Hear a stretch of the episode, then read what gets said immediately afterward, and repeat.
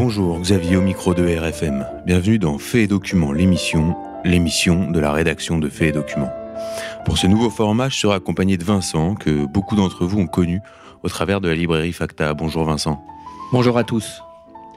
Alors, pour cette première émission, nous recevrons Pierre-Antoine Plaquevent, qui viendra nous présenter son enquête sur Georges Soros, édité au retour aux sources. Mais avant, nous allons passer en revue l'actualité sous l'angle du rapport de force entre groupes de pression, réseaux et lobby. Alors, nous allons reprendre à notre compte une analyse de Philippe Bouvard dans son livre euh, Petit précis de sociologie parisienne paru en 1966 chez Grasset.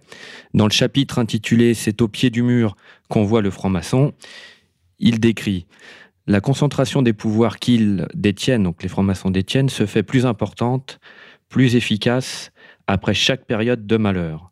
Il n'y a qu'à observer certains groupes de presse pour s'en convaincre.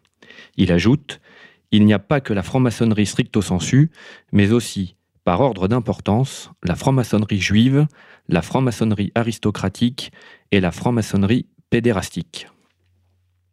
Alors on a un peu les, quatre grands réseaux présentés ici par Philippe Bouvard qui euh, qui sous-tendent, si on veut, euh, l'élite l'élite française. Et souvent, d'ailleurs, dans les personnages euh, que nous décrivons dans Fait et Documents, on se rend compte que l'appartenance à un seul de ces réseaux est, nécessaire, mais pas suffisante, et qu'en général, les, personnalités de l'élite peuvent euh, additionner un, deux, trois, voire regrouper même les quatre réseaux. Alors, Xavier, est-ce que le mouvement des Gilets jaunes annonce la fin du macronisme? Voilà, alors pour faire le lien avec euh, précisément les, élites françaises, il faut bien revenir sur ce qu'est le macronisme. Le macronisme, c'est comment les élites françaises se sont regroupées pour produire, euh, un, candidat euh, qui, justement, euh, fasse la part belle à, tous les, réseaux existants. Alors au début, quand, est apparu euh, Emmanuel Macron, on, a été euh, très surpris de voir tout un tas de nouvelles têtes émerger dans son sillage et on a essayé de, définir ce que, ce que pouvait être le macronisme. Alors on avait bien sûr une idée puisqu'Emmanuel Macron avait été passé par la banque Rothschild, était membre du club Le Siècle, avait été secrétaire général de l'Élysée sous François Hollande, c'était un énarque de l'inspection générale des finances et on a retrouvé énormément dans les cabinets euh, de gens qui étaient issus des, cercles strauss-caniens. On en avait parlé euh, à ce micro. Et puis, surprise, on a vu aussi se dessiner dans les nominations euh, par rapport au grand corps une surreprésentation du Conseil d'État sur l'inspection générale des finances et aussi sur la Cour des comptes, mais surtout sur l'inspection générale des finances dont est issu euh, Emmanuel Macron. Et c'est vrai que cette, présence du, Conseil d'État était importante. On a vu aussi euh, les réseaux de la droite la plus recentrée euh, se, se, rallier à, Emmanuel Macron, avec quelques personnalités retournées comme le, le, Gérald Darmanin, qui a été formé par Christian Van Est, qui a été pigiste à Politique Magazine, donc un mensuel royaliste, Jean-Baptiste Lemoine, qui a fait toute sa scolarité dans les écoles de la fraternité Saint-Pie euh, C'est une information qu'on a sortie dans Fait et Documents et qui a été, euh, pareil, qui est passé par la droite forte et qui a été euh, envoyé pour signer le pacte de Marrakech. Donc on voit quelques personnalités retourner. Et puis, il y a évidemment ce tropisme euh, chez Emmanuel Macron, un, tropisme très européen euh, dans la lignée vraiment euh, de, Jacques Delors. Et en même temps, on sent que ça vient de, bien plus haut. On a vu des personnages comme Attali dans l'entourage d'Emmanuel Macron. On voit tous les espoirs que met une certaine finance new-yorkaise sur le mandat d'Emmanuel Macron, avec des gens comme Bloomberg et ainsi de suite, et y compris comme Georges Soros, dont, dont viendra nous parler Pierre-Antoine et alors, la, connexion euh, qui est établie entre Emmanuel Macron et Georges Soros, c'est une personnalité complètement inconnue qui s'appelle, euh, on, ne saurait même pas le prononcer puisque son nom a jamais été prononcé, s'appelle Shahin Vallée. Shahin Vallée, alors c'est écrit S-H-A H-I-N, plus loin vallée comme une, comme une vallée. Et donc, ce, il a été conseiller économique euh, du, président du Conseil européen, Herman Van Rompuy, puis euh, il a été au cabinet euh, d'Emmanuel Macron au ministère de l'économie et des finances. Et là, fait étrange, quelques mois avant le lancement d'En Marche, ce personnage part au Soros Fund Management, euh, vraiment euh, quelques mois avant le lancement d'En Marche. Et donc, il donne une grande interview dans un, dans un média relativement confidentiel qui s'appelle Le Grand Continent, qui est un, un média, disons, euh, qui vise les gens qui, qui travaillent à, à, Bruxelles au sein des institutions européennes. Et Vincent, tu vas peut-être nous en lire quelques extraits où il dévoile vraiment la mission, le plan du quinquennat d'Emmanuel Macron. Oui, alors il y analyse les élections européennes de mai 2019 comme l'ouverture d'un moment clé pour l'Europe, à la croisée de l'essoufflement de la social-démocratie et de l'anschluss de la droite identitaire dure sur la démocratie chrétienne historique. Alors la nature de l'intégration européenne future passe par deux points. Le premier touche les formes de la démocratisation, le deuxième la nature de la création d'un souverain européen. Nous allons sans doute franchir un autre cap dans cette direction en 2019 avec la création probable d'un espace politique transnational qui ne sera peut-être pas centriste, mais en tout cas central et peut-être majoritaire. En effet, Emmanuel Macron essaie de construire un arc politique qui irait de la gauche du Parti populaire européen jusqu'au vert, en englobant une grande partie du centre et des libéraux et en reprenant une partie des sociaux-démocrates. Ce nouvel axe, qui est en cours de formation et qui émergera dans le cadre des élections européennes de 2019, est peut-être la réponse à la création de l'arc pan-européen d'extrême droite dont nous parlions. Il vise explicitement à faire face au repli nationaliste, aux idées de peur de l'immigration, de recentrage autour des valeurs chrétiennes, etc., qui constituent la fibre de cette nouvelle ultra-droite européenne. Avant le scrutin présidentiel et même après, Macron a rattaché son identité politique à l'Europe. C'était un risque et cela reste un risque. La désintégration de l'Union européenne reste une, possibilité. Mais il faut choisir sa mort politique. Macron a pris le risque de mourir sur l'autel européen. L'échec serait de ne pas être capable de constituer un groupe, avec moins de 25 sièges venant de moins de 5 pays, ce qui est le minimum nécessaire pour former un groupe parlementaire. Vu la dynamique politique actuelle, il semble peu probable qu'En Marche, ou la version européenne d'En Marche, n'arrive pas à constituer un groupe au Parlement européen en 2019. À partir du moment où il arrive à cela, Emmanuel Macron pourra toujours parler d'une forme de succès. Nous entrons là dans une zone grise. Un deuxième test pour Emmanuel Macron sera le budget de l'Union et la négociation du cadre financier pluriannuel, donc 2021-2027. Est-ce qu'il y aura vraiment dans ce budget des signes de changement profond? Cela impliquerait notamment des sacrifices de la part de la France relativement à la politique agricole commune. Un autre domaine dans lequel nous verrons sans doute plus clair pendant les deux premières années du prochain Parlement européen est de savoir dans quelle mesure nous avons ouvert le chantier institutionnel, j'ose même dire constitutionnel, dans quelle mesure la question d'une convention ou d'un nouveau traité est-elle ouverte. Donc là, c'est une interview très importante puisque il évoque deux choses. D'abord, il évoque la possibilité de souverain européen. Là, c'est quand même, euh, le, terme est employé, la création d'un souverain européen. Donc, c'était ça la mission d'Emmanuel Macron. Et il désigne bien comme adversaire, donc le nationalisme, qu'il rattache aux valeurs chrétiennes. Donc là, on a, vraiment deux, euh, deux pôles qu'il faut, bien articuler pour bien comprendre toute la, dimension euh, du, du, macronisme. Alors sur le lien avec euh, Soros, euh, dans les Macron Leaks, on a retrouvé des éléments de langage réalisés par l'équipe d'En Marche et qui justement étaient destinés à contrer l'idée qui d'ailleurs avait assez peu circulé, qu'il y avait euh, une connexion, je cite, Macron-Soros via Attali. Donc, euh, donc cette, euh, cette question est, est, pas innocente et on y reviendra certainement avec Pierre-Antoine Plaquevent. Mais bon, alors au bout d'un an et demi d'Emmanuel Macron, euh, plusieurs choses se sont dégagées et, comme pour penser juste, faut souvent penser bas, euh, faut oser le dire, la République en marche euh, apparaît essentiellement euh, au-delà des idéologies. comme un mouvement où les réseaux homosexuels sont, sont absolument surreprésentés. Alors, cela dit, c'est aussi à nuancer parce qu'on retrouve une surreprésentation des mêmes réseaux aujourd'hui au sein de LR avec euh, une génération de cadres euh, qui a été formée par Roger Carucci, qui, euh, sur les quatre réseaux décrits par Philippe Bouvard, Euh, il, cumule. Il, cumule pas mal. Il n'est pas aristocrate, je crois. Voilà. Euh, voilà. Euh, mais aussi chez, chez, les, chez les centristes, et puis évidemment, et, également au Front National. Et à tel point qu'un un, ami lobbyiste, pourtant de droite, me disait, c'est qui, est, lobbyiste donc à l'Assemblée nationale, me disait, c'est malheureux à dire, mais il n'y a que chez la France insoumise qu'on trouve encore des hétéros.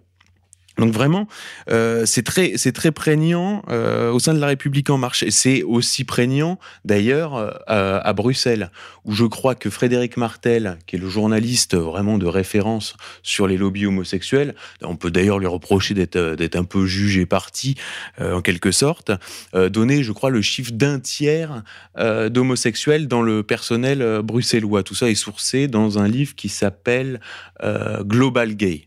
Voilà, donc lire et à, et à, se documenter. Tout ça a été mis évidemment dans fait documents. Donc la, République en marche en tant que, mouvement, je dirais, avec une forte euh, imprégnation des, réseaux homosexuels est symbolisé par le couple euh, Stéphane Séjourné, euh, qui a été conseiller de Macron et qui puis là maintenant prépare justement la fameuse campagne de 2019 euh, qui doit déboucher sur une République en marche au niveau européen et qui est paxé donc avec euh, Gabriel Attal, qui a été promu à 29 ans, mystérieusement, euh, au gouvernement. Alors lui, c'est pareil, euh, il coche trois cases sur les quatre, hein, parce qu'il n'est pas franc-maçon euh, à notre connaissance, mais évidemment, il est d'une très haute famille aristocratique. On retrouve de l'aristocratie russe, de l'aristocratie française. Alors, fait curieux, quand on remonte l'arbre généalogique de sa mère, on tombe quand même sur le roi euh, Charles VI le Foll. Donc vraiment, c'est là on voit, on voit la l'aboutissement en quelque sorte euh, des, réseaux de la noblesse française et son père, dont il ne parle jamais, est un des très très gros euh, producteurs de cinéma qui a été euh, l'avocat de Sussfeld et de d'Alain Sussfeld et de Marin Karmitz et qui a fini par qu'à part créer pour euh, Martin Bouygues, il me semble, sa branche cinéma, il a été le producteur euh, d'Almodovar, de Benigni, enfin, un personnage complètement inconnu euh, du cinéma, un personnage de l'ombre. Je sais même pas s'il a une page Wikipédia, s'il y a déjà eu une recension, il est évidemment pas au bout enfin, un personnage complètement inconnu.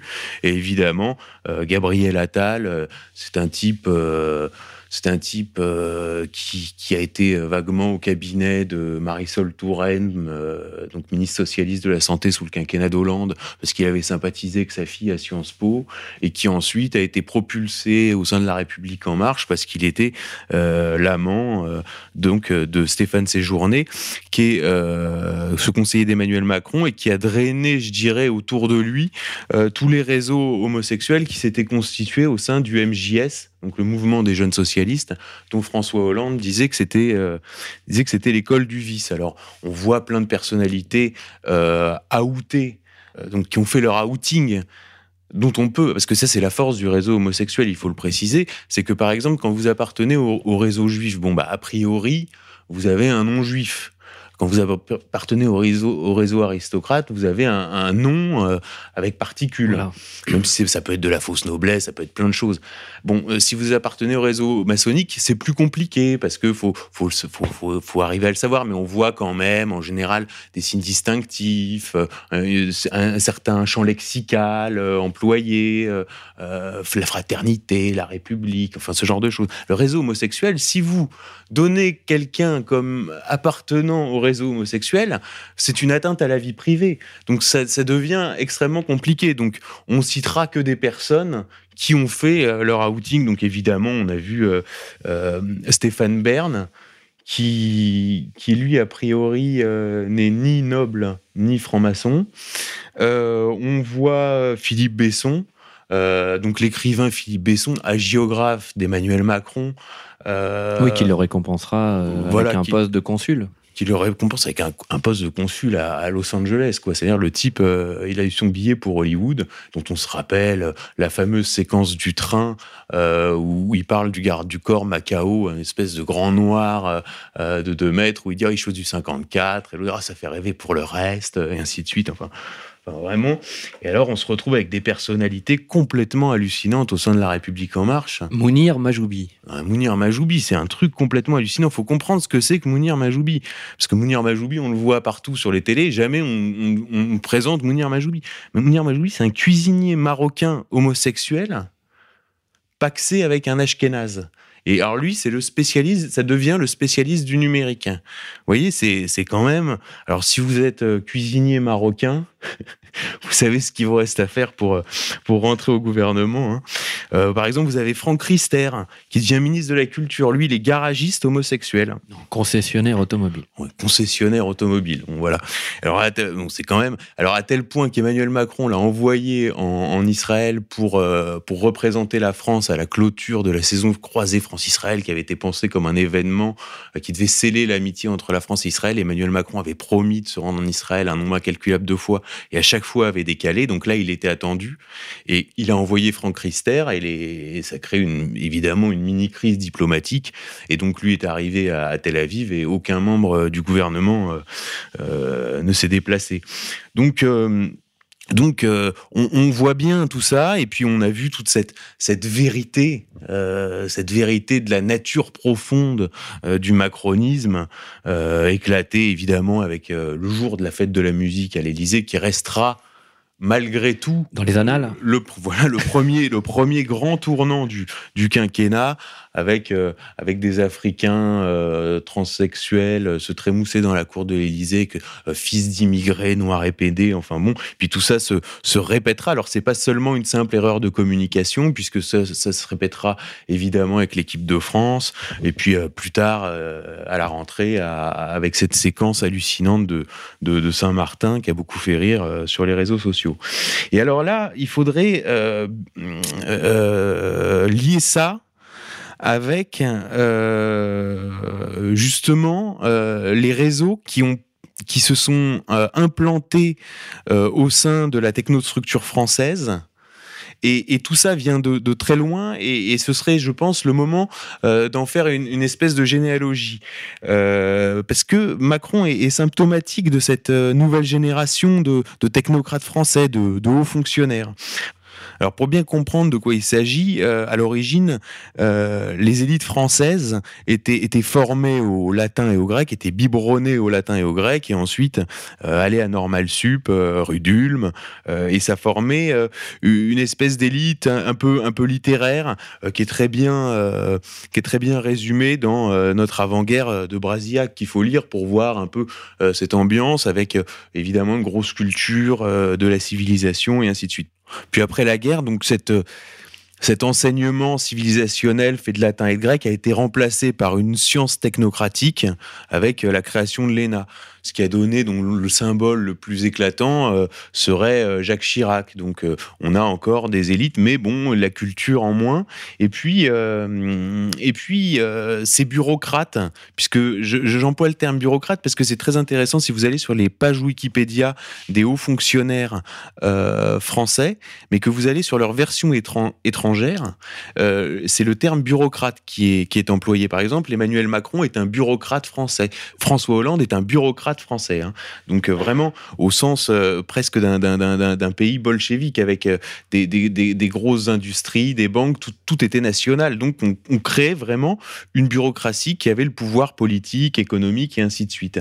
Et puis avec le néolibéralisme des années 80, ces bureaucrates ont commencé à se prendre pour des golden boys. Alors le, le cas le plus éclatant là, c'est le syndrome Jean-Marie Messier, donc énarque, polytechnicien, qui devient euh, le Golden Boy des années 80, avec évidemment le, scandale euh, de, Vivendi, hein, et Jean-Marie Messier qui est toujours euh, actif. Alors il, a, arrêté d'être médiatique, mais il a, toujours sa banque, je, crois, est rue, rue à Paris. Enfin, il est, toujours, il est toujours en cours. Et dans les années 90, cette tendance s'est aggravée si vous voulez, quand euh, pour accéder à l'ENA, euh, il a fallu absolument passer par euh, Sciences Po service public. Et pourquoi ça s'est aggravé? Parce que Richard Descoings est devenu président de Sciences Po. Directeur, directeur. Ah, directeur, oui, directeur général de Sciences Po. Et, et donc cette, ce cette façon d'être décomplexé par rapport à l'argent, par rapport au service de l'État, s'est accompagné euh, d'une décomplexion, je dirais, euh, au niveau des mœurs. Et Macron, donc lui, fait Sciences Po en 2001 et il est la première génération, il est le fruit, le symbole de cette première génération de bureaucrates formé par, euh, par Richard Descoings. Donc ça veut dire le néolibéralisme décomplexé par rapport à l'argent, décomplexé par rapport aux mœurs, décomplexé par, euh, par rapport à, la nation, complètement décomplexé. Et en vérité, qu'est-ce qu'on a vu le 21 juin, lors de la fête de la musique, qu'est-ce qu'on a vu à Saint-Martin? On a vu la vérité éclatante, c'est qu'Emmanuel Macron, c'est Richard Descoings à l'Élysée. C'est tout. Il n'y a pas à, aller plus loin que ça. Et euh, oui, il faut, il faut, faut voir ce que même Attali disait. Voilà, non mais Attali, c'est hallucinant, oui, tu fais bien de le rappeler, parce que Attali, sur les nouveaux programmes de Sciences Po, quand ils sont, quand ils sont actés sous Richard Descoings, Attali qui est peu suspect de dérives nationalistes, de dérives populistes, hein, explique les nouveaux programmes de Sciences Po font des étudiants des étrangers sur le sol français. Voilà.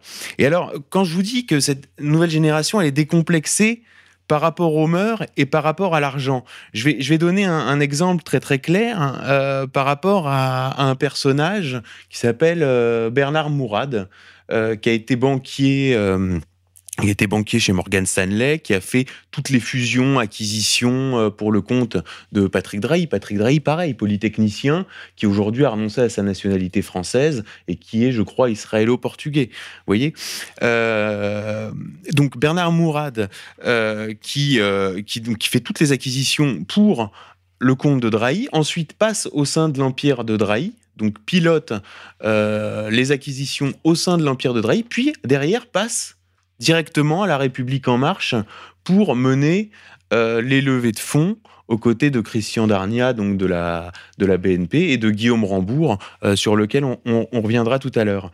Et alors, c'est intéressant parce que euh, dans, dans, dans, Vanity Fair, donc Bernard Mourad, qui, parenthèse, vient de prendre la direction à Paris de Merrill Lynch Bank of America et représentera l'État dans le cadre de la vente des aéroports de Paris. Donc là, on finit de, brader les derniers bijoux de la couronne. Donc sont en liste, je crois, euh, les aéroports de Paris, NJ et la Française des Jeux.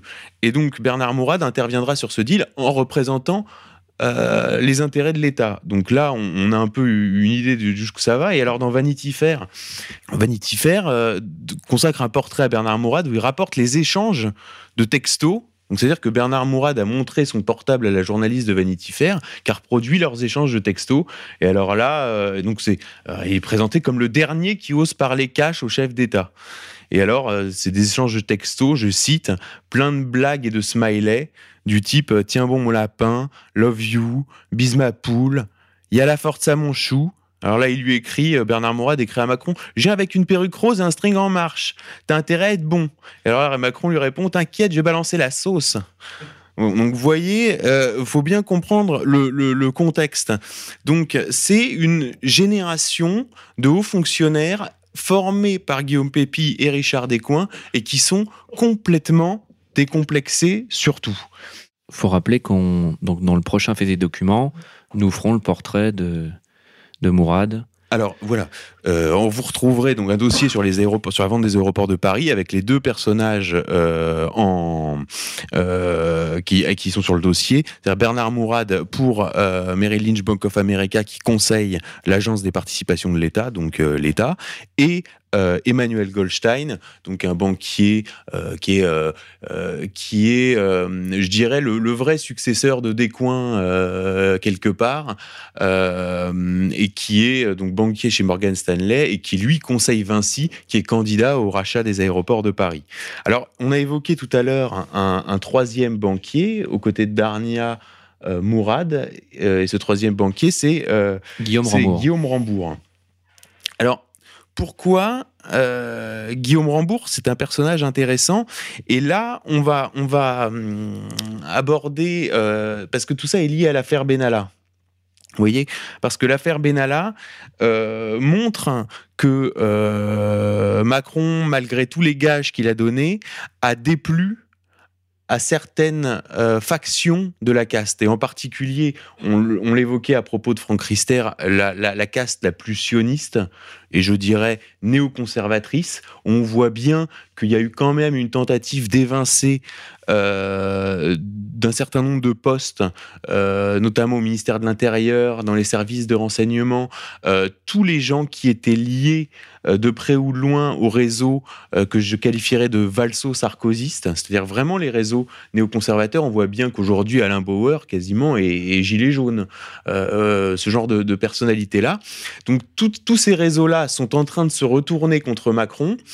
Et on voit, et, notamment les, réseaux, donc les réseaux sionistes et évidemment les réseaux maçonniques, par rapport à la laïcité et ce genre de choses, on a vu dans l'opinion, le grand maître du Grand Orient, euh, dont le nom m'échappe, Hupsch, Hupsch, de toute façon ça change tous les ans et puis c'est un inconnu, mais euh, qui était euh, donc les, francs-maçons sont vent debout contre Emmanuel Macron euh, parce que grosso modo, il lui reproche d'être un jésuite et ainsi de suite et de ne pas comprendre la séparation de l'Église et de l'État. plus vraisemblablement, c'est parce qu'Emmanuel Macron a émis l'idée de réduire le Sénat et de supprimer le Conseil économique, social et environnemental, qui sont en fait deux fromages euh, maçonniques. Donc les, francs-maçons, en tout cas le Grand Orient, qui est la branche la plus importante de la maçonnerie, est en guerre contre Emmanuel Macron. Et pour recoller les pots cassés, euh, Christophe Castaner euh, devait recevoir le 15 janvier au soir euh, toutes les, un, espèce de dîner des agapes avec toutes les obédiences pour, pour essayer justement de renouer le dialogue. Et l'après-midi, avant ce dîner, Hupch a donné un dîner avec les journalistes au siège du Grand Orient, où là, il a dit, il a réitéré les attaques. Macron, par sa formation initiale, donc pas l'ENA, hein, euh, il s'agit bien des jésuites, euh, ne comprend rien à la séparation de l'Église et de l'État, et là a dit euh, Mélenchon est un vrai républicain. Mélenchon est un vrai républicain et les Gilets jaunes ont des aspirations légitimes. Donc il faut bien comprendre que les Gilets jaunes interviennent à un moment où il y a une faction de la caste qui avait soutenu dans un premier temps Emmanuel Macron par défaut, qui se retrouve aujourd'hui en guerre contre le même Emmanuel Macron. Et il faut bien voir que l'affaire Benalla est lancée par deux euh, journaux essentiellement. D'abord Le Monde. Donc là, on notera quand même que la disparition de Pierre Berger n'y est pas pour rien, puisque Pierre Berger avait soutenu Mordicus Macron et il est décédé, et que là, euh, Pigas, euh, bon, qui déteste franchement Macron, mais qui n'irait pas non plus lui déclarer la guerre, et on, voit là aussi que les réseaux maçonniques vont se renforcer au monde avec l'arrivée de Kretinsky, dont on a dit que c'était les Russes, parce que c'est devenu un truc complètement pavlovien. les Gilets jaunes, c'est les Russes, Kretinsky, c'est les Russes. Non, Kretinsky, c'est pas les Russes. Qu'est-ce qui fait la connexion entre un type qui travaille dans l'énergie avec EDF et euh, le journal Marianne, euh, je suis désolé, c'est la franc-maçonnerie. Euh, il est introduit en France par un type qui s'appelle Étienne Berthier, qui est un, franc-maçon assez influent, la, franc-maçonnerie d'EDF. Et qu'est-ce qu'il fait? Il rachète évidemment Marianne ou, ou Natacha Polony, est mis à la direction comme un truc un peu... parce qu'elle a, une bonne image. Mais bon, Natacha Polony, c'est au moins une, une sœur sans tablier. C'est Catherine Kinsler en, plus, en plus populaire. quoi. Et comme par hasard, la, pétition euh, qui a regroupé euh, les obédiences maçonniques contre Emmanuel Macron, qui a été signée début janvier par euh, le Grand Orient et tous ces réseaux-là, a été signée dans Marianne. Donc ça, c'était petite parenthèse sur Kretinsky. Alors, les Gilets jaunes, donc soutenus malgré tout, discrètement, un BFM TV, il faut bien voir que BFM TV a mis, un peu d'eau sur le feu euh, en couvrant massivement les gilets jaunes. Euh, C'était pas franchement anti-gilets jaunes au début. Après, ça, ça, a évolué. Mais c'est comme si Emmanuel Macron était pris entre le marteau et l'enclume. Et il faut bien comprendre que cette affaire Benalla qui vient s'ajouter, il hein, faut bien comprendre, il y a l'affaire Benalla par en haut et les gilets jaunes par le bas. dont au début on se dit qu'elle est vraiment dérisoire et qu'à la limite un type qui prend un jour férié pour aller euh, castagner vaguement du gauchiste et il est même pas violent, puisque ce qu'on a vu depuis avec la répression des Gilets jaunes euh, fait vraiment passer euh, Benalla pour un enfant de cœur. Mais pourquoi cette affaire Benalla prend une telle importance? Parce qu'il faut comprendre que Alexandre Benalla, c'est la clé, c'est la clé de la vie privée d'Emmanuel Macron. C'est lui qui avait les clés du Touquet et c'est aussi une des personnalités qui est consciente des attaches marocaines d'Emmanuel Macron. Voilà, ça nous ramène donc au palais d'Arolfa à Marrakech. Voilà, alors ça c'est une, une affaire, c'est une exclusivité qu'on a sortie dans, dans Fait et Documents, à partir d'un, document qui est sorti du, du greffe du tribunal euh, de, commerce de Marrakech. Alors nous, on présente ce document, euh, et on présente autour de ce document un faisceau d'indices graves et concordants, puisqu'on n'est pas à l'abri d'un acte malveillant euh, du tribunal de commerce de Marrakech qui aurait inventé un document. Alors, euh, entre parenthèses, si ça avait été un acte malveillant, vous imaginez bien que ça n'aurait pas atterri dans une lettre confidentielle, ça aurait atterri sur 4chan ou, ou, je ne sais où. Donc, bon, et autour de ce document, on présente un faisceau d'indices graves et concordants avec justement l'apparition de Guillaume Rambourg, qui est un personnage complètement inconnu. Donc c'est un ami euh, financier de, Macron euh, qui, est, parti, donc qui, était un, gros financier à Londres et qui est, parti de Londres d'ailleurs avec des, problèmes avec, euh, avec le gendarme des, marchés britanniques et qui a fondé en France en 2011 donc Verrazzano Capital donc euh, un, gros, un, gros, un gros fonds d'investissement. Et alors Guillaume Rambourg a fait au moins deux, euh, deux importantes levées de fonds euh, pour Emmanuel Macron. Et alors, donc nous, on sort ce dossier-là. Alors en plus, c'est drôle parce qu'on sort le dossier. Et alors ce jour-là, je crois que Macron faisait un discours au Congrès. Et, alors que la, lettre venait de sortir, il dit dans son, dans son discours une phrase du genre bon, maintenant, faudrait peut-être arrêter avec les affaires, alors qu'il avait été en grande partie élu euh, à cause des affaires des autres. Euh, première chose. Deuxième chose, dans la foulée de la sortie de ce document, les locaux de la société éditrice de Faits et Documents qui se trouvaient en Normandie euh, sont partis en fumée. Alors, euh, la Normandie, c'est pas franchement une région où on a souvent des, des, des incendies accidentels. Quoi. Je vais pas faire un dessin. Euh, et par ailleurs, depuis qu'on a sorti ce, cette enquête, on a des euh, visites nocturnes, nocturnes dans notre, à notre domicile, ou avec des gens qui rentrent, alors qu'ils arrivent à rentrer sans effraction, alors que c'est une porte blindée, qui font des tours dans l'appartement, qui volent rien, qui, qui se promènent dans l'appartement, qui déplacent deux trois trucs, mais qui volent rien, et puis qui repartent euh, comme s'ils étaient venus. Enfin, il y a quand même des, trucs assez, euh, assez étranges qui se produisent. Et puis en plus, euh, le lien entre Rambourg et Guillaume Rambourg et Emmanuel Macron n'a jamais été démenti. Et il ne s'en cache même pas, puisque aujourd'hui, Rambourg est en train d'investir dans, un média avec la banque Rothschild. Donc, lui, il est actionnaire à 20%. Et puis, c'est la banque Rothschild qui a réalisé l'élevé de fonds dans un média qui s'appelle Explicit, alors ça, ça me fait toujours rire parce que c'est un média qui se veut euh, un, espèce d'alter Mediapart, machin, et qui est fondé par Olivier Ravanello, qui est parti d'ITélé parce que euh, ils voulaient pas être inféodés à Bolloré. Alors ça, ça me fait toujours rire. Les types, ils veulent pas être inféodés à Bolloré, donc du coup, ils font des levées de fonds avec Rambourg et Rothschild, quoi. Enfin bref, passons. Et par ailleurs, euh, Maghreb confidentiel, donc qui est euh, confidentiel du groupe Indigo, qui fait, je dirais, autorité, comme on dit, a fait un écho cet été. donc je vais, je vais citer l'écho puisque c'est c'est encore ce qu'il y a de plus simple. Donc sur l'ambassadeur de France à Tunis, Olivier Poivre d'Arvor a pris sa plus belle plume pour souhaiter une bonne arrivée à un nouveau résident français en Tunisie, un peu particulier, le financier Guillaume Rambourg, patron du fonds Verrazzano Capital, connu pour avoir participé au levée de fonds pour la campagne présidentielle d'Emmanuel Macron. Alors selon nos sources, donc là c'est Maghreb confidentiel, celui-ci s'apprête à s'établir à plein temps au pays du jasmin, où il pilote déjà avec son épouse Olfa Terrasse la fondation Rambourg pour l'art et la culture. Olfa Terra, c'est aussi l'une des principales animatrices d'Ish Tunsi, un collectif organisant de grandes manifestations comme la retransmission des matchs de Tunisie durant la Coupe du Monde de football et qui pourrait préfigurer un mouvement politique.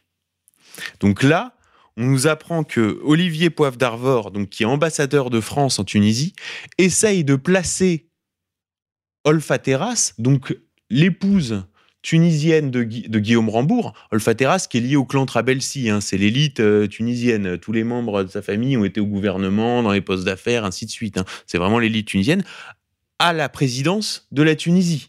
Donc c'est-à-dire quand même les liens sont, sont forts, puisqu'en fait la France essaye de remettre les pieds en Tunisie. On était chassé par euh, les, les, les, les, Anglais, grosso modo, avec la révolution euh, qui a mis au pouvoir les frères musulmans. Et en fait, c'est. Donc en fait, les, les Anglais qui sont intelligents ont joué sur le, le, le, trop, euh, disons, le, trop de laïcité en Tunisie pour créer, susciter une colère et mettre au pouvoir les frères musulmans dans leurs intérêts. Donc la France essaye de reprendre la main. Et qui on, on la, copine du copain de Macron. Et donc ça, c'est dit. Et alors là, l'article se conclut de la façon suivante. Jusque-là, la base arrière de Rambourg était Marrakech, où il possède un somptueux domaine dans la Palmeraie, virgule, d'Arolfa. Donc enfin, la presse a reconnu, la presse a reconnu que Rambourg était propriétaire de Darolfa. Donc euh, voilà, donc comme, on, a dit, c'est un faisceau d'indisgrâce et concordant.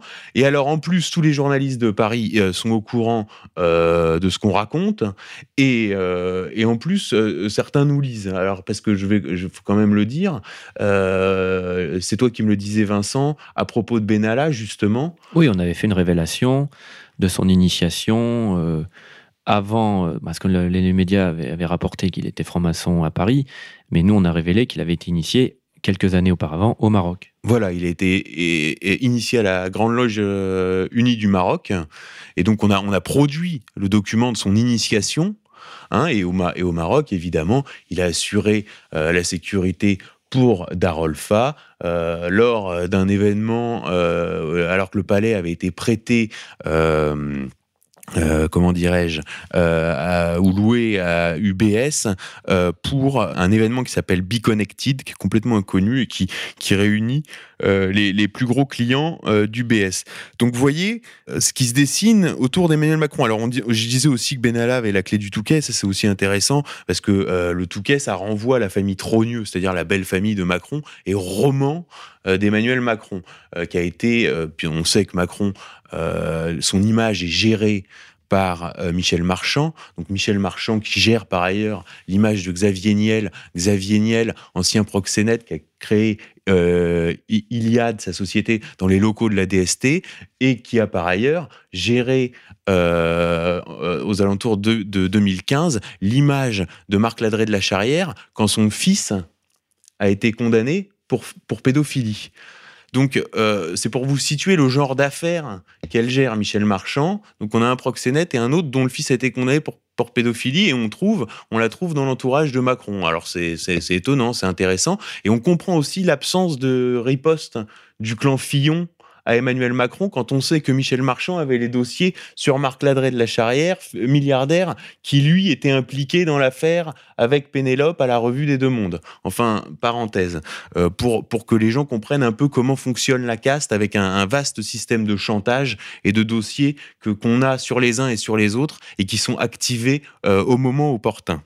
Voilà. Donc ça, c'est pour bien expliquer donc euh, qu'aujourd'hui Macron est pris dans un étau, donc les gilets jaunes par le bas, qui peuvent être soutenus au moins discrètement et encouragés par une faction de la caste qu'on a présenté euh, avant, et euh, les dossiers. Donc est-ce que tout ça est destiné à le faire plier ou est-ce que tout ça est destiné à, à forcer sa démission? Là, c'est très intéressant parce qu'on va rentrer dans l'après, l'après Macron, y aura-t-il un après Macron? Et là, on voit des personnages qui émergent.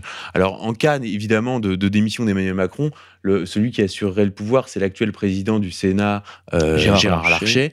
qui a eu un nombre euh, incalculable de, bons papiers dans la presse ces derniers temps, cette espèce de personnage rond qui incarne vraiment euh, la République au sens troisième République du terme. vraiment, c'est physiquement, c'est noiret, quoi. une espèce de, de personnage comme ça, car on dit que c'est les agapes, Et puis, alors, on voit apparaître aussi Jean-Luc Mélenchon, il faut bien le dire, dans cette séquence, qui, même s'il décolle pas au, niveau des sondages, a eu toute une phase d'hésitation. Il faut suivre tous les derniers mois de Jean-Luc Mélenchon. On voit l'hésitation euh, au sein de la France insoumise entre deux lignes qui sont l'union des populismes d'un côté, euh, à l'italienne, avec pourquoi pas euh, des rapprochements avec des souverainistes, peut-être pas avec le Front National, mais avec des souverainistes, pourquoi pas Nicolas Dupont-Aignan, ce genre de choses. en tout cas, cette union des populistes dirais, à coloration souverainiste, et d'un autre côté, une ligne plus petit bras qui serait une ligne d'union de la gauche. Et, dès que Macron a commencé à, laisser entrevoir qu'éventuellement il pourrait se diriger vers la première voie, on a vu euh, Garrido et, Corbière se faire cambrioler leurs ordinateurs, on a vu la perquisition chez Mélenchon où a été révélée sur la place publique sa relation avec euh, la communicante euh, Sophia Chikirou, on a vu tout genre de choses. Et surtout, euh, le Grand Orient a engagé une, euh, une euh, procédure d'exclusion temporaire. Une procédure d'exclusion temporaire, procédure d'exclusion temporaire qui a été annulée suite à deux faits le dépôt à l'Assemblée nationale par la France insoumise d'un groupe d'études sur les groupuscules d'extrême droite, et ensuite il a rayé de la liste les deux personnalités souverainistes un dont le nom m'échappe, et puis l'autre Kuzmanovic, qui est un, son conseiller en relations internationales, plutôt pro-russe, plutôt anti-immigration sur des questions économiques et sociales. Donc il a déposé une motion contre l'extrême droite à l'Assemblée nationale, plus rayé les deux souverainistes de sa liste, et là, qu'est-ce qui s'est passé? À 30 voix contre, euh, alors que la procédure d'exclusion avait été actée à 30 voix contre 3 c'est-à-dire à une énorme majorité, il a été réintégré. Et alors là, c'est quand même intéressant parce que on, bon, Mélenchon, c'est pas un franc-maçon euh, euh, de province qui est proviseur et qui fait sauter ses PV. Il est à la loge Roger Leray, qui est une loge d'influence, je dirais, au même titre que par exemple la loge République, euh, euh, la loge Spartacus pour les médias ou la loge Aletheia pour les réseaux homosexuels. Vous voyez, il y, a des, loges qui sont importantes. Tu la loge Roger Leray, par exemple, quand François Hollande est allé présenter son livre euh, écrit par Laurent Geoffrin, il allé à la loge Roger Leray. Alors ce serait curieux de savoir, je serais curieux de savoir si Mélenchon est venu quand on sait comment il, il, déteste cordialement Hollande. Et donc, qu'est-ce que c'est en fait la proposition et le destin au sein du système de Jean-Luc Mélenchon? Pourquoi il est programmé au sein du système? C'est pour mettre à bas la Ve République. Parce qu'il faut comprendre que les élites mondialistes ont toujours détesté la Ve République parce que c'est un système qui est dangereux. Pourquoi il est dangereux? Parce qu'on élit. Alors au début c'était pour 7 ans, puis ça a été euh, un peu un peu taillé. Maintenant pour 5 ans avec le quinquennat, un, monarque républicain en quelque sorte, ce qu'on appelle ce qu'ils appellent un monarque républicain. Mais en fait ça veut dire qu'il a tous les leviers de pouvoir veut bien les s'il veut bien les prendre. Il a vraiment un, pouvoir maximum qui a dans quasiment aucun autre pays euh, des démocraties euh, occidentales éclairées. Donc il faut mettre à bas la Ve République. Donc d'où les attaques, d'où les attaques systématiques sur la dérive monarchiste de Macron et ainsi de suite euh, par la presse de gauche évidemment. Et le dessin de Macron, de, de Mélenchon, c'est de mettre à bas la Ve République avec sa sixième République. Et donc là, on voit euh, se dessiner une récupération des gilets jaunes par les, les, mouvements d'extrême gauche pour les faire coller à la sixième République citoyenne de Mélenchon, où on fera croire que les gens participent à un processus constituant dans la tradition révolutionnaire et ainsi de suite. Or, en vérité, cette sixième République qui est en fait un retour à la quatrième ou à la troisième république, c'est-à-dire un régime d'alliance parlementaire qui est en fait ingouvernable et où le président n'a plus aucun pouvoir puisque ça devient un président du Conseil. Donc on revient à un, schéma vraiment euh, euh, quatrième, troisième république. Et donc cette, cette constitution a été validée en loge. Euh, J'ai le document sous les yeux. Euh, le 28 novembre 2018, hein, lors du, euh, devant les loges, l'enseignement mutuel, du Grand Orient et, Olympe de Gouges de la Grande Loge Mixte Universelle, euh, puisque sa, sa, rédactrice, Charlotte Girard, hein, donc une professeure de droit et qui a été co-responsable de coordinatrice du programme de, Jean-Luc Mélenchon, est venue présenter sa planche sur le processus constituant au XXIe siècle. Et j'ajoute deux choses que euh, Bernard Tapie euh, a dit sur LCI qu'il n'y avait pas de crainte d'alliance des populismes tant que Jean-Luc Mélenchon serait là, en disant contrairement à d'autres, et je pense qu'il visait euh, Ruffin.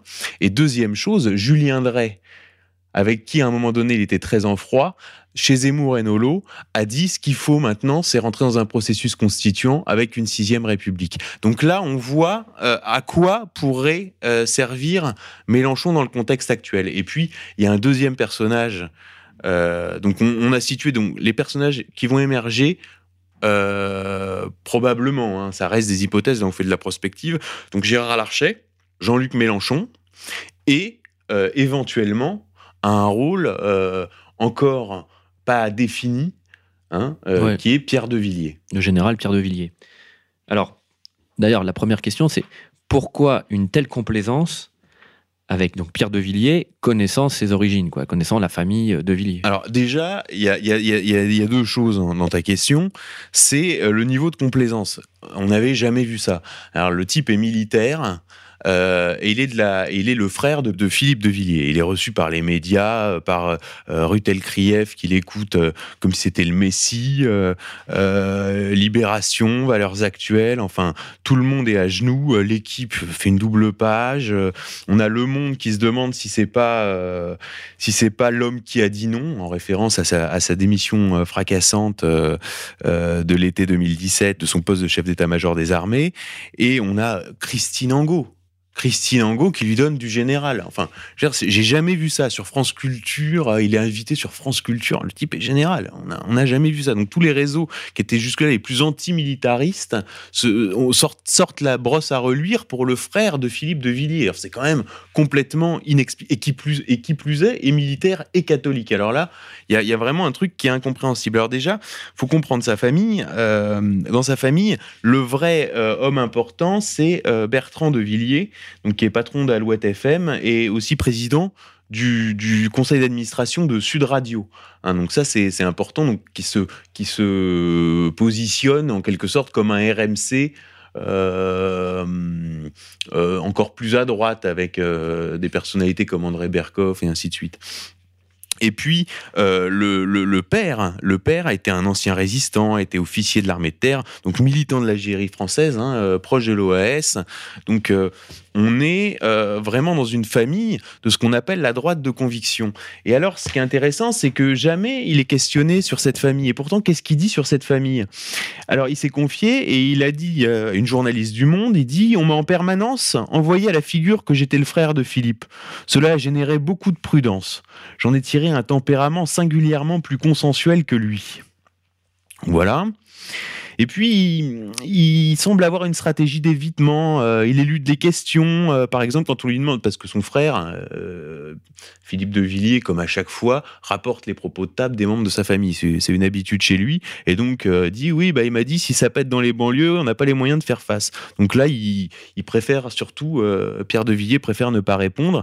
Mais alors, ce qui est quand même encore plus intrigant quand on lui demande euh, qu'est-ce que vous pensez de, de, l'inscription sur, euh, sur la boîte de votre casoar, euh, qui est Mon âme à Dieu, mon corps à la patrie, mon cœur à la famille?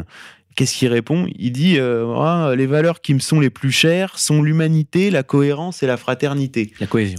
La cohésion et la, et la, fraternité. Là, c'est intéressant. Et puis, un autre élément à souligner, c'est sur un de ses plus grands faits d'armes militaires, qui est d'avoir euh, parce qu'en fait, il est, c'est un militaire qui a, pour ainsi dire, quasiment euh, jamais combattu. Donc, son gros fait d'armes, aurait été pendant cinq mois à la tête euh, de, la brigade Leclerc au Kosovo, dans le cadre de la CAFOR, donc sous commandement de l'OTAN. Alors là, il raconte. Donc je cite, hein, c'est dans la Croix. Alors à l'époque, il exprime sa confiance dans la réconciliation entre Serbes et Albanais. Ouvrez les guillemets, je rêve d'organiser un match de foot entre Serbes et Albanais. On va y arriver. Si on peut les réunir, alors c'est gagné. Alors c'est quand même assez niais. Et dans Libération, c'est encore pire. Alors, il organise un match à Mitrovica devant plusieurs milliers de spectateurs brandissant des drapeaux albanais. Donc là, euh, c'était plus, il n'y a plus de Serbes, plus d'Albanais, il n'y a plus que des Albanais, quoi. Et là, il dit, ce fut le premier signe concret qu'on sortait de la guerre. L'événement s'est déroulé sur un terrain interdit jusque-là aux Albanais par les Serbes. Enfin là, c'est là, c'est quand même, on est quand même, euh, un gauchiste aurait pas renié ses propos. Alors, comment expliquer son ascension alors comme euh, pour devenir chef d'état-major des armées? Alors, Bon, je l'ai dit, euh, euh, lui, il le dit lui-même. Hein, il dit j'ai pratiqué les finances publiques euh, durant 25 ans. Donc, il est présenté comme un planificateur et analyse des moyens. Hein. C'est vraiment un, militaire de, de, bureau. Et donc évidemment, il, est, il, est, il rejoint le chef de, il est le cabinet militaire de Jean-Pierre Raffarin, puis de Dominique de Villepin. Puis au moment où son frère euh, négocie le ralliement à Sarkozy, et à ce moment-là, il est, il est, il est bizarrement, je dirais, euh, promu, euh, coup sur coup. Hein, euh, il est nommé chef de cabinet du, Premier ministre François Fillon, puis il est élevé au grade de général de corps d'armée, donc qui reçoit sa quatrième étoile. Et le 23 février 2010, alors ça c'est une date importante dans son parcours, Nicolas euh, Sarkozy le reçoit pour en faire le chef d'état-major particulier du président de la République. Il lui dit euh, Pierre de Villiers, tu seras mon chef d'état-major particulier, c'est entériné.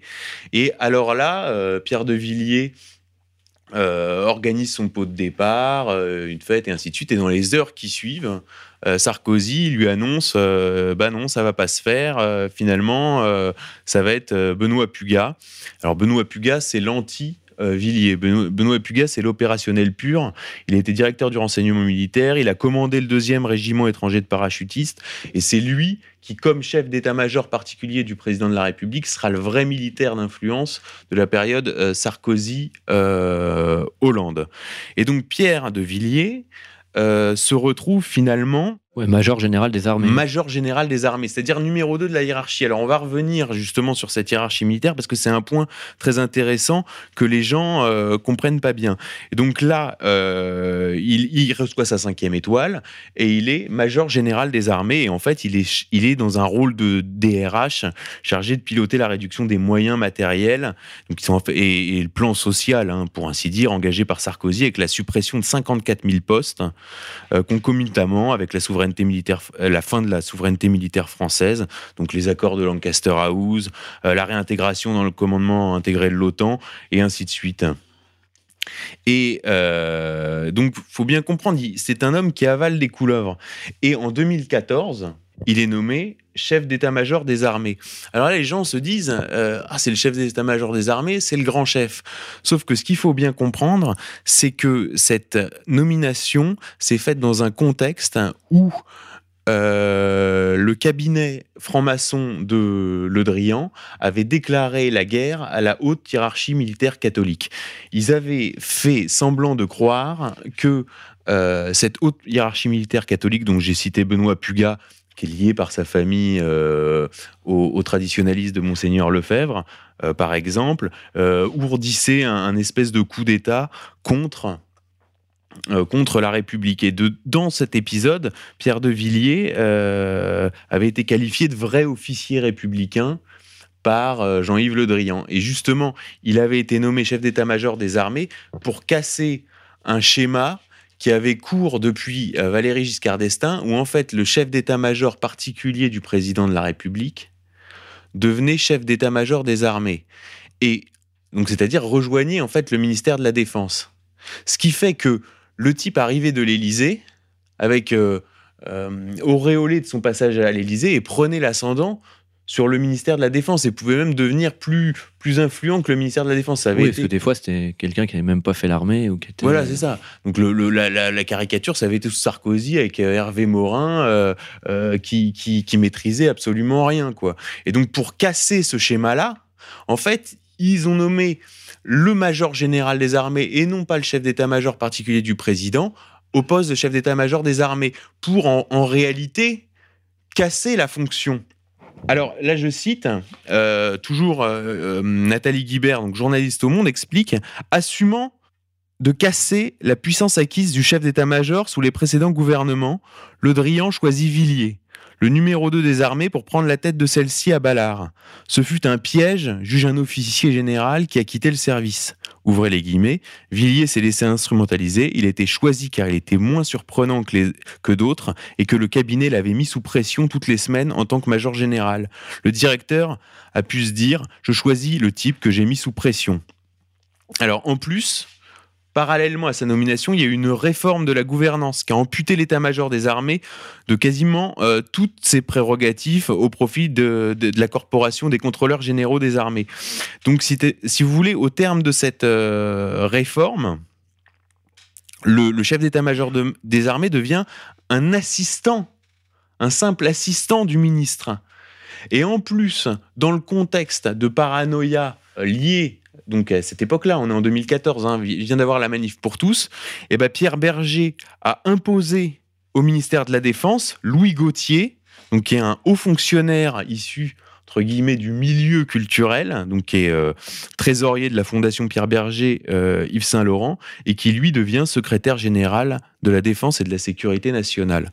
Donc là, pareil, on voit bien, on voit bien la, hiérarchie entre réseaux, d'ailleurs qui, est, à l'époque euh, présentée dans le Parisien de façon assez nette. Les francs-maçons au cabinet du ministre et les cathos dans la haute, hiérarchie militaire. Donc là, on voit un réseau qui gagne sur l'autre. Donc on voit euh, le réseau homosexuel qui case un de ses pions euh, au secrétariat général de la défense et de la sécurité nationale. Et puis en haut du complexe euh, militaro-industriel euh, français euh, trône, évidemment trôné maintenant puisqu'il est mort, mais, mais Serge, Serge Dassault, donc Serge Bloch, donc là encore le quatrième réseau. Voilà. Alors ce qui est intéressant maintenant, c'est de voir depuis sa démission, qu'est-ce qu'il est devenu?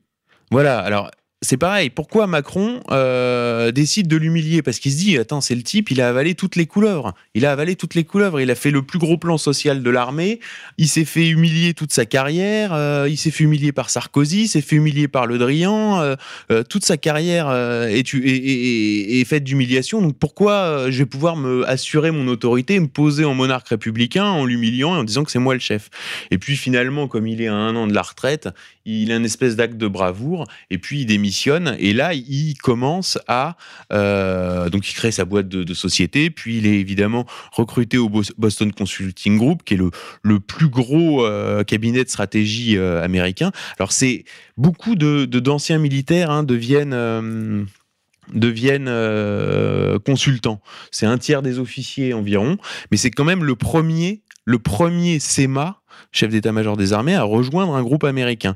Et alors, on le voit euh, commencer à fréquenter un certain nombre de réseaux. Alors, il, écrit ces, deux livres euh, qui, sont, euh, qui sont édités par Sophie de Closet, donc, qui est la fille du, journaliste François de Closet, qui s'est d'ailleurs récemment trouvé des racines juives oubliées, hein, je cite. donc, cette, Sophie de Closet, elle est évidemment young leader de la, French American Foundation. C'est l'éditrice de Jacques Attali, de Michelle Obama. elle est mariée à un réalisateur de disques franco-ivoiriens, vous voyez un peu les, les, réseaux, euh, les réseaux parisiens. Et puis sa communication est assurée par euh, une société qui s'appelle Les Rois Mages. Donc c'est une société qui est euh, animée par Claudine Ponce, qui est associée à, Caroline Pierret, donc qui est la directrice associée de Publicis Event, et, et associée également à l'écrivain Eric Orsena, donc en fait qui est un gros, un gros consultant des entreprises, qui est membre du club des 100 lié au réseau Atali. Et alors là, les réseaux Atali mettent la main sur ce pauvre général, puisque euh, l'ONG d'Atali, qui s'appelait avant Planète Finance et qui maintenant s'appelle Positive Planète, crée euh, une branche, si vous voulez, dans le secteur du football qui va s'appeler Positive Football et euh, qui passe un contrat avec l'UNFP, donc le syndicat des joueurs de foot, pour euh, moduler euh, l'image des nouveaux champions du monde, c'est-à-dire des, joueurs africains, pour en faire un peu des, modèles sociaux. Et donc, qui prend la tête donc de, de la branche football euh, devient la figure de proue de la branche football de l'ONG d'Atali, et eh ben c'est le général, euh, c'est le général euh, Pierre de Villiers qui donc du coup siège à l'UNFP à ce titre. Donc évidemment, il est lié à Gilles Kepel, donc islamologue officiel du groupe Bilderberg. Et, et là, on voit vraiment qu'il y, y, a une volonté d'en faire un, un, homme politique, puisqu'il a signé, c'est passé assez inaperçu, mais dans les échos, euh, le 21 mars, donc au moment où il rejoignait le Boston Consulting Group, donc il signe avec Martin Dempsey et Nick Hookton, donc c'est deux anciens chefs d'état-major euh, américains et britanniques. Donc là, on est vraiment sur les réseaux de l'OTAN. Hein. De toute façon, il a fait toute sa carrière euh, à l'ACAFOR au Kosovo, c'était l'OTAN. Puis ensuite, il a sécurisé l'aéroport de Kaboul en Afghanistan, c'était encore l'OTAN. son beau-frère est juge au tribunal administratif de l'OTAN. Hein. Donc il, est, il, est, vraiment euh, dans, un, dans un prisme otanien. Et donc dans cette tribune signée dans les échos, il, déplore le manque d'engagement de la communauté internationale en faveur d'un leadership collaboratif et collectif. Il appelle à des actions inclusives. Donc là, on est vraiment dans le, dans le violon euh, mondialiste. Et surtout, il déplore que les responsables internationaux soient de plus en plus absorbés par des logiques nationales. Donc là, on a un prototype du discours euh, de la haute administration française tel qu'on l'a décrit euh, tout au long de notre émission. Donc Pierre-Antoine Plaquevent vient de nous rejoindre. Donc euh, bonsoir Pierre-Antoine. Bonsoir à vous. Alors nous le recevons pour son excellent ouvrage publié au, au Retour aux sources. Donc Soros et la société ouverte, métapolitique du globalisme. Alors, parlez-nous de Soros. Donc euh, oui, bah, Georges Soros, euh, si vous voulez, dans mon livre, je commence par une, biographie de, de, Georges Soros, donc j'explique un petit peu euh, d'où il vient. J'ai essayé de remonter un petit peu au-delà de de, sa biographie familiale, qui montre qu'il est issu d'une famille de la bourgeoisie de l'empire austro-hongrois. donc j'expose un petit peu comment cette bourgeoisie juive de, l'Empire austro-hongrois s'est euh, progressivement intégrée et euh, mélangée avec les, secteurs dirigeants de la société austro-hongroise, mais comment aussi euh, elle n'arrivait pas à accéder au, au lieu plein du, pouvoir de l'époque, à savoir l'armée ou, les domaines purement politiques, ce qui a favorisé, on va dire, une position euh, et un regard euh, euh, de critique radicale de cette, des gens issus de cette bourgeoisie juive envers le, système social dans lequel ils, ils évoluaient. Donc c'est le cas de Karl Popper aussi, hein, l'inspirateur de, de, George Soros. Donc je, je, pars de cette histoire familiale et ensuite je montre je montre, on va dire, le trajet de George Soros au travers notamment de sa formation au sein de la London School of Economics, euh, l'université, euh, la pouponnière bien connue euh, des élites anglo-saxonnes financières et politiques, et qui a été fondée à la fin du 19e siècle par des membres de la société fabienne, de la Fabian Society. Donc je fais aussi un détour par la Fabian Society en expliquant la vision du monde de la Fabian Society et en, dans quelle mesure elle inspire aussi la, la vision du monde de George Soros.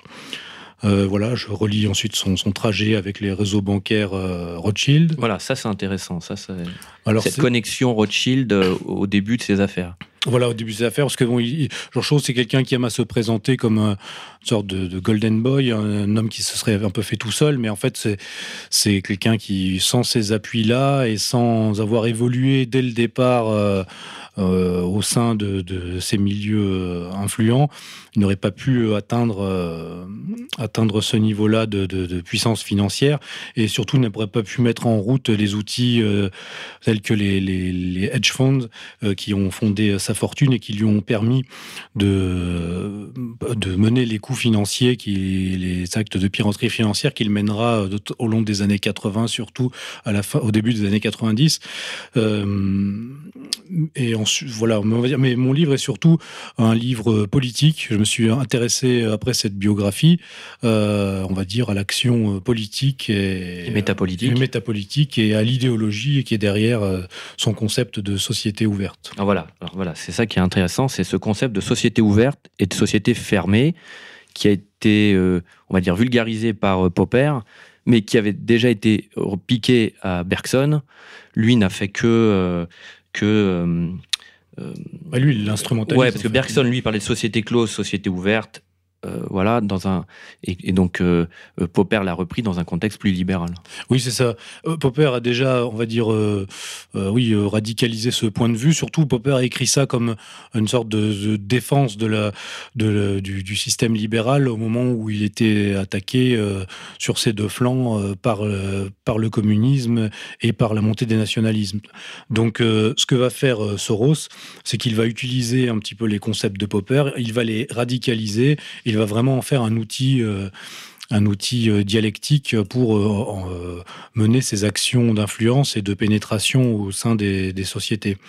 donc le livre est construit un peu comme ça. Après la partie biographique, vraiment la partie philosophie politique, l'influence de, de, Karl Popper, la manière dont Soros reprend Popper et, et l'explique lui-même dans les ouvrages qu'il a écrits. Parce que ça qui est intéressant, il y a beaucoup d'ouvrages non traduits aussi de, de, Soros.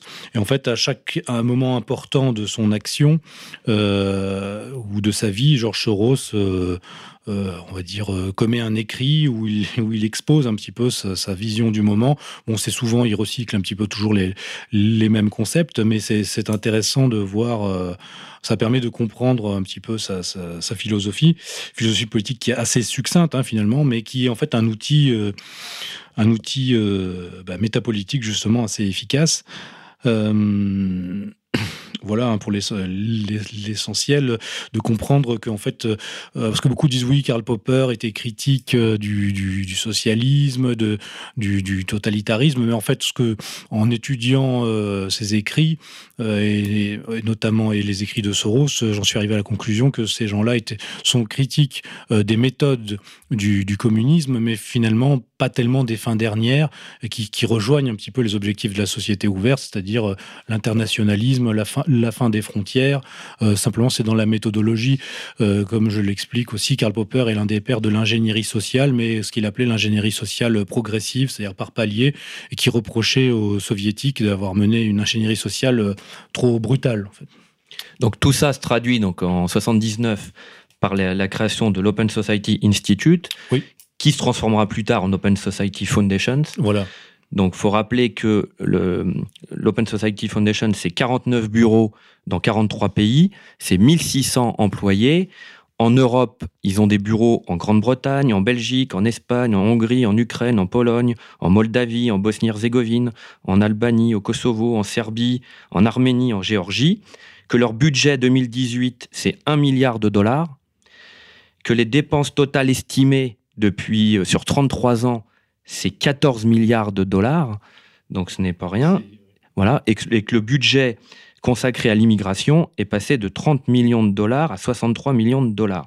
Donc voilà, ça c'est euh, une vraie machine de guerre. C'est une machine de guerre. En plus, les fondations, là, euh, les, fondations pour la cité ouverte, ça, ne comptent pas, on va dire, tous les le, réseau euh, réticulaire d'organisations et d'associations qui sont reliés à chacune de ces fondations.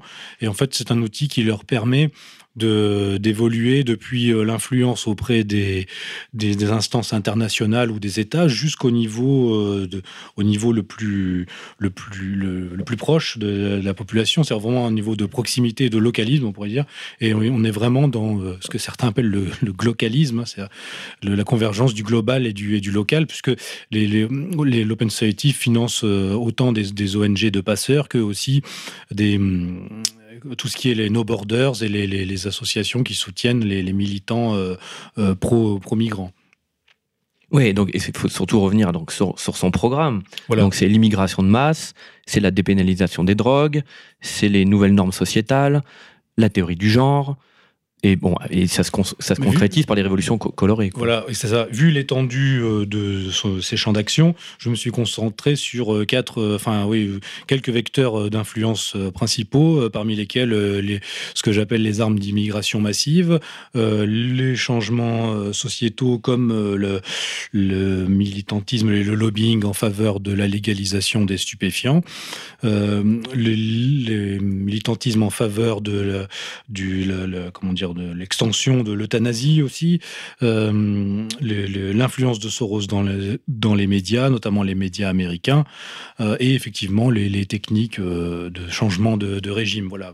Et en étudiant la partie sur l'immigration est la plus la plus longue parce que c'est on va dire celle qui est peut-être la, la plus documentée, notamment j'ai étudié beaucoup de sources américaines, italiennes, hongroises. Euh, donc vous l'avez rappelé, effectivement, c'est euh, c'est un budget euh, pour l'année 2018 de 60 millions de dollars, mais aussi de 500 millions de, dollars dans des, des, crédits auprès de, sociétés qui s'engagent à suivre l'agenda de l'Open Society en faveur de l'emploi des migrants. Donc on arrive à quelque chose qui est supérieur, par exemple, au budget de Frontex, le, le groupement qui est censé assurer la protection des frontières euh, de l'Union euh, européenne. Budget qui était, je crois, pour 2017 de 300 millions d'euros. Donc on a un outil. Euh, Soros aime, se, faire appeler un homme d'État sans État. On est dans quelque chose de cet ordre-là. Alors moi j'avais une question sur la France. Est-ce qu'il y a, je sais pas, parce que là on cite qu'il y a des bureaux dans plusieurs pays d'Europe, mais la France n'est pas citée. Alors est-ce que, par rapport à vos recherches, est-ce que vous avez euh, des précisions un peu plus sur la France Peut-être des, personnalités plutôt, comme par exemple bon, ben Jacques Attali, hein, clairement, et qui aussi euh, est un laudateur de Soros. Alain Minck euh, se vante cette semaine dans Le Point d'avoir très bien connu Soros. Euh, on retrouve d'ailleurs Jacques Attali et Alain Main, qu'on en a parlé dans la première partie de l'émission, dans l'entourage d'Emmanuel Macron, et avec des personnages qui étaient au cabinet d'Emmanuel Macron et qui, quelques semaines avant le lancement d'En Marche, sont partis rejoindre le Soros Fund Management. Euh, et puis, il y a ce socialiste-là euh, qui a pensé toute la politique d'immigration du Parti socialiste, Patrick Veil. Ah, Patrick, oui, Patrick Veil. Voilà, qui est, qui est euh, cofondateur du média euh, Street Press et qui est lui est un des, un, des points de relais de, de Georges Soros. Je dirais sur, pas sur la partie financière comme euh, Attali ou Mink, mais sur la partie sociétale. Oui, sociétale. Et il y a aussi des personnages comme par exemple, il y a récemment qui, William Bourdon, l'avocat de, de l'ONG Sherpa. Euh, qui s'est proposé d'ailleurs euh, de défendre euh, un, des leaders des, Gilets, jaunes, Maxime Nicole et, William Bourdon, qui défend systématiquement en vérité, qu'il le, le veuille ou non, hein, mais qui, qui agit systématiquement contre les intérêts des entreprises françaises en, Afrique, pour le compte des Américains en étant lié, euh, étant l'avocat qui représente les intérêts de Soros. Pierre Péan avait fait une, une très belle enquête, euh, je me rappelle, euh, dessus. Oui, oui, c'est ça. Et c'est ce que d'ailleurs ce que j'expliquais récemment une conférence auprès de, d'égalité réconciliation en Ariège, où on me demandait par rapport les risques par rapport aux gilets jaunes. je leur disais, le risque, ça serait c'est ce genre d'infiltration c'est-à-dire des personnages qui, qui vont essayer d'amener leur, leur appui, mais qui, vont, qui peuvent être liés à ce, à ce type euh, de, de réseau. Voilà. Euh, pour la partie française, après, il faudrait reprendre aussi euh, cette liste d'hommes politiques. Là, c'était au niveau européen que ça avait été fait. Oui, on en avait parlé dans Faits et Documents, dans le numéro du, de mars 2017. On avait fait, on avait fait un dossier sur les, on, avait, on avait titré Les fiches de Georges Soros. C'est ça. Il y avait notamment. qui reprenait les, la liste des, des parlementaires français européens qui étaient, on va dire, des alliés fiables. Alors, tu peux la citer? Alors, euh, dans, on citait Michel Alliot-Marie, Guillaume Ballas, Alain Cadec, Jean-Marie Cavada, Karim Adeli, Sylvie Goulard. Sylvie Goulard, qui a été la première ministre des Armées d'Emmanuel Macron. Sylvie Guillaume, Yannick Jadot, Eva Joly, Alain Lamassoure, Édouard Martin, Elisabeth euh, Morin-Chartier, euh, Younous Omarjé, euh, Christine Revaud-Dallon, Marielle de Sarnez, Marie-Christine Vergia, voilà, donc euh, euh, ils avaient quand même des relais euh, au, sein, au sein du, du, Parlement européen. Alors, qu'est-ce qu'on pourrait opposer à Soros alors? Parce que la conclusion, c'est quoi? Face à l'État-nation, dont il veut la destruction, est-ce qu'il y a une opposition qui apparaît? L'opposition peut se faire à plusieurs, euh, plusieurs échelles. Mais on va dire effectivement, le, le, rempart, c'est l'État-nation. Enfin, la, cible à, à, abattre pour, pour, ces, pour, même ce type de, de, de de, vision presque de la physique sociale, on pourrait dire. Ces gens-là veulent abattre l'État-nation qui est le rempart à la, à la, gouvernance mondiale et au règne du, de, de ce... En fait, je montre dans le livre comment euh, a été vraiment euh, fabriqué depuis, euh, depuis les années 30 et 40 une des méthodes de, de, de, gestion des, populations qui sont issues de la cybernétique, de l'ingénierie sociale, et comment ces, méthodes sont au cœur du projet de, société ouverte et de domination des, multitudes contemporaines. Donc ce qui s'oppose à ça, c'est effectivement l'État-nation au sens de, synthèse entre euh, les intérêts d'un peuple et, euh, et la, la, cohérence d'une trame historique.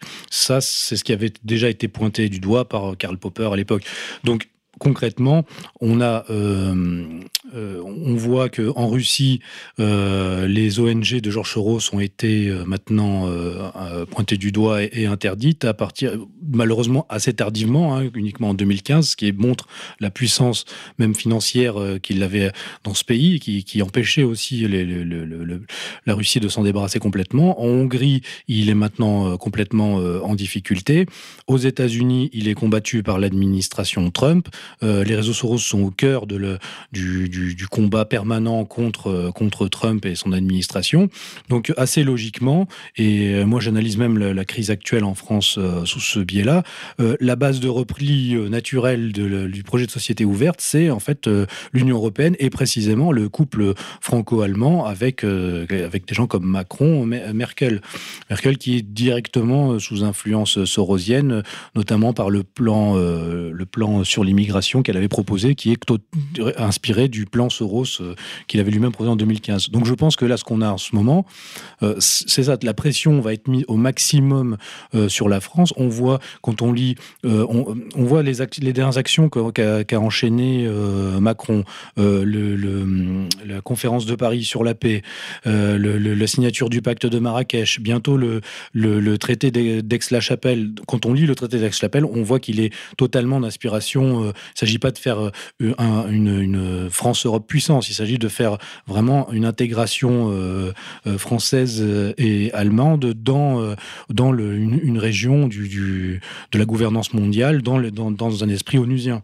Et au niveau de la de l'opposition contrôlée, on voit aussi les réseaux Soros dans l'opposition à Emmanuel Macron, opposition contrôlée, on voit les réseaux Soros s'agiter avec notamment euh, Raphaël Glucksmann, qui est un agent sorosien, on n'en a pas parlé tout à l'heure sur les, relais au niveau de la France, qui a été hyper actif sur le dossier géorgien pour le compte de Soros, et qui aujourd'hui en France essaye de, de chapeauter un espèce d'embryon d'union des gauches. Oui, oui, c'est la gauche Glucksmann, ça va être. Mais ce, que, ce qui est intéressant, c'est que malgré tous les milliards qu'ils peuvent avoir, au bout d'un moment, il faut quand même avoir une prise sur la, société, sur la société réelle.